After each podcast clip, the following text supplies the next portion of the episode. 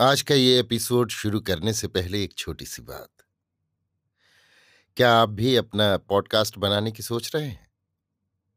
तो anchor try कीजिए। ये पॉडकास्ट बनाने का सबसे आसान तरीका है। नंबर एक, ये फ्री है। नंबर दो, इसमें कई सारे ऐसे टूल्स हैं जो आपको अपने फ़ोन और कंप्यूटर पर रिकॉर्ड और एडिट करने की फैसिलिटी देते हैं। नंबर तीन आप अपने पॉडकास्ट को डिस्ट्रीब्यूट भी कर सकते हैं, जिससे इसे स्पॉटिफाई और दूसरे प्लेटफॉर्म पर सुना जा सके। तो डाउनलोड कीजिए फ्री एंकर ऐप या विज़िट कीजिए एंकर डॉट एफ़ पर अपना पॉडकास्ट स्टार्ट करने के लिए। ये तो थी एक छोटी सी जानकारी, और अब शुरू करते हैं एपिसोड का सिलसिला। तो आज के एपिसोड में। लीजिए सुनिए। अयोध्या सिंह उपाध्याय हरिऔध के लिखे उपन्यास, अधखिला फूल की छठवीं पंखुड़ी, मेरी यानी समीर गोस्वामी की आवाज़ में। भोर के सूरज की सुनहली किरणें धीरे धीरे आकाश में फैल रही हैं। पेड़ों की पत्तियों को सुनहला बना रही हैं और पास के पोखरे के जल में धीरे धीरे आकर उतर रही हैं। चारों ओर किरणों का ही जमावट है। छतों पर, मुंडेरों पर किरण ही किरण है। कामनी मोहन अपनी फुलवारी में टहल रहा है और छिटकती हुई किरणों की ये लीला देख रहा है। पर अनमना है। चिड़ियाँ चहकती हैं, फूल महक रहे हैं। ठंडी ठंडी पवन चल रही है। पर उसका मन इनमें नहीं है। कहीं गया हुआ है। घड़ी दिन भर आया। फुलवारी में बासमती ने पाँव रखा। धीरे धीरे कामनी मोहन के पास आकर खड़ी हुई। देखते ही कामनी मोहन ने कहा, क्या अभी सोकर उठी हो? बासमती। हाँ अभी सोकर उठी हूँ। ये तो आप ना पूछेंगे, क्या रात जागते ही बीती? कामनी मोहन, क्या सचमुच बासमती? तुम आज रात भर जगी हो। जान पड़ता है इसी से तुम्हारी आँखें लाल हो रही हैं। बासमती, नहीं तो क्या अभी सोकर उठी हूँ? इससे आँखें लाल हैं। कामनी मोहन, मैं तुमको छेड़ता नहीं बासमती। मैं भी यही कहता था, रात भर तुम जगी हो उसी से। अब तक क्या सोती रही हो? अच्छा इन बातों को जाने दो। कहो, रात क्या किया?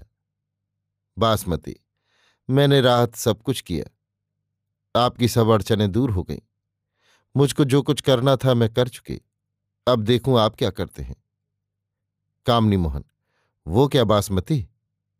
बासमती, क्या आपने देवकिशोर बाबू की बात नहीं सुनी? कामनी मोहन, हाँ, इतना तो सुना है। वो रात टूटे हुए तारे के ऊपर गिर पड़ा, उसका सर फूट गया। बासमती, सर क्या फूट गया?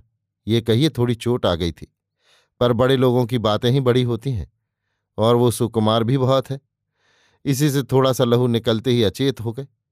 नहीं तो और कोई बात नहीं, दूसरा कोई होता तो हूँ भी नहीं करता। कामनी मोहन तो फिर मुझको इससे क्या? बासमती, क्यों? इससे ही तो आपका सुभीता हुआ। इस काम ही ने तो आपके पथ के सब कांटों को दूर कर दिया। कामनी मोहन, कैसे? बासमती, आप जानते हैं हरलाल कैसे हथकंडे का है? आपके काम के लिए मैंने उसको बहुत दिनों से गांठ रखा था, पर यह सोचती थी, जब तक वो किसी भांति पार्वती ठकुराइन के घर में पाँव न रखेगा, काम निकलेगा। जब मैंने देव किशोर बाबू के गिरने और सर में चोट लगने की बात सुनी, उसी घड़ी मुझको एक बात सूझी मैं उसको पूरा करने के लिए चट घर से उठी और हरलाल के पास पहुँची।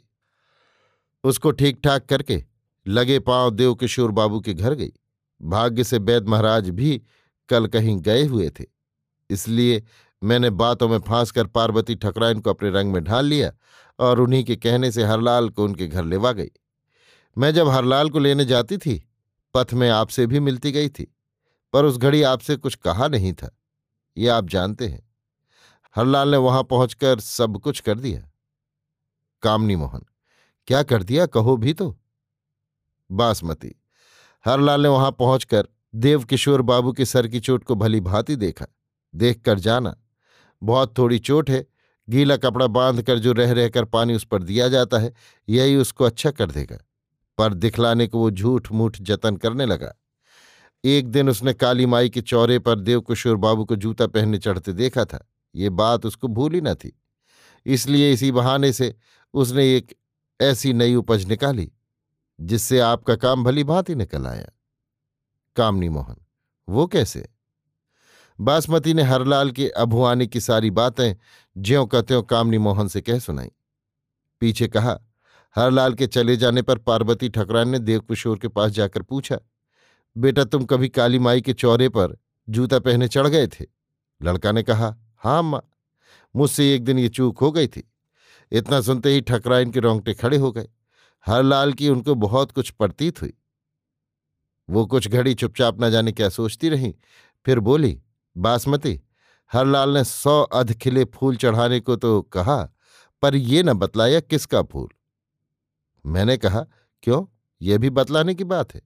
कौन नहीं जानता? काली माई को अड़हुल का फूल ही प्यारा है।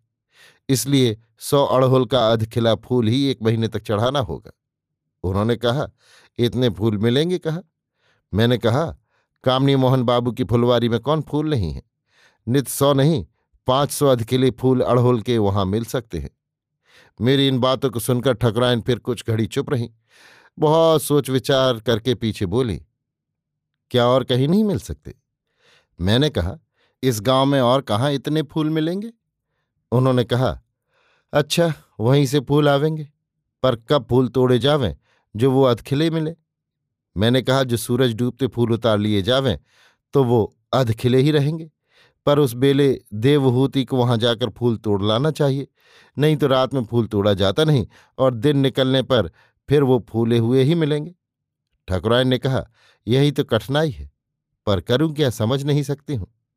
जैसा मैं आज दुविधा में पड़ी हूँ वैसा दुविधे में कभी नहीं पड़ी। मैंने मन में कहा, बासमती फिर क्या ऐसा फंदा डालती है, जो कोई उससे बाहर निकल पावे? जो ऐसा ही होता तो कामनी मोहन बाबू मेरी इतनी आव भगत क्यों करते? पर इस मन की बात को मन ही में रखकर उनसे बोली, क्या आपको किसी बात का खटका है? मेरे रहते आपको किसी काम में कठिनाई नहीं हो सकती। मैं आप आकर देवभूति को लेवा जाऊँगी और उनसे फूल तोड़वा लाया करूँगी। क्या मुझसे एक महीना तक इतना काम भी ना हो सकेगा। उन्होंने कहा, क्यों नहीं बासमती? तुम सब कुछ कर सकती हो। मुझको तुम्हारा बड़ा भरोसा है। अच्छा मैं तुम्हारे ही ऊपर इस काम को छोड़ती हूँ, जैसे बने बनाओ। पर ऐसी बात ना होवे जिससे फिर देव किशोर को कुछ झेलना पड़े। मैंने कहा, आप इन बातों से न घबरावें। भगवान सब अच्छा करेगा। इसके पीछे ये बात ठीक हो गई। मैं देवहूति के साथ साथ रहकर फूल तोड़वा लाया करूँगी। कल से ये काम होने लगेगा। मैंने जतन करके देवहूति को आपकी फुलवारी तक पहुँचा दिया। अब आगे आपकी बारी है।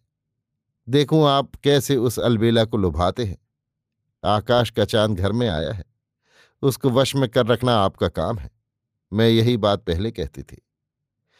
कामनी मोहन बासमती की बात सुनकर फूला न समाता था। आज उसके जी में ये बात ठन गई। अब ले लिया है। हँसते हँसते बोला क्यों ना हो बासमती? तुम्हारा ही काम है। तुमने बहुत कुछ किया। जो कुछ मुझसे हो सकेगा मैं भी करूँगा। पर सब कुछ करने का बीड़ा तुम्ही ने उठाया है। इसलिए सब कुछ तुम्ही को करना होगा। बासमती, ये नहीं हो सकता। अब आपको भी कुछ करना होगा। पवन का काम मैं करूँगी, पर आग आपको लगानी पड़ेगी। कामनी मोहन, क्या उसको जलाकर मिट्टी में थोड़ी मिलाना है? बासमती क्या ये भी मैं कहूँगी? तब आप जानेंगे। पर ये बातें काम की नहीं हैं। मैं नेह की आग लगाने को कहती हूँ, जिसको पवन बनकर मैं सुलगाऊँगी। कामनी मोहन, क्या उसका कलेजा ऐसा है, जो नेह की आग मैं वहाँ लगा सकूँगा? बासमती, क्यों? वो लोहे और पत्थर से थोड़े ही बनी है। फिर आग लगाने वाले तो लोहे और पत्थर में भी आग लगाते हैं। ढंग चाहिए। कामनी मोहन, लोहे और पत्थर में आग लगाना काम रखता है। मैं समझता हूँ बासमती। देवहूति का कलेजा सचमुच लोहे पत्थर का है, उसमें आग लगाना कठिन है। बासमती, आपकी बातें ऐसी ही हैं, चाहते हैं बहुत कुछ, करते कुछ नहीं। उसका कलेजा मक्खन से भी बढ़कर पिघलने वाला है। आप इस बात को नहीं जानते, मैं जानती हूँ। अब मैं जाती हूँ, आप अपनी सी करिए, जो न बनेगा, उसको मैं तो ठीक कर ही दूँगी। ये कहकर बासमती वहाँ से चली गई। अभी आप सुन रहे थे अयोध्या सिंह उपाध्याय हरिऔध के लिखे उपन्यास अधखिला फूल की छठवीं पंखड़ी, मेरी यानी समीर गोस्वामी की आवाज़ में।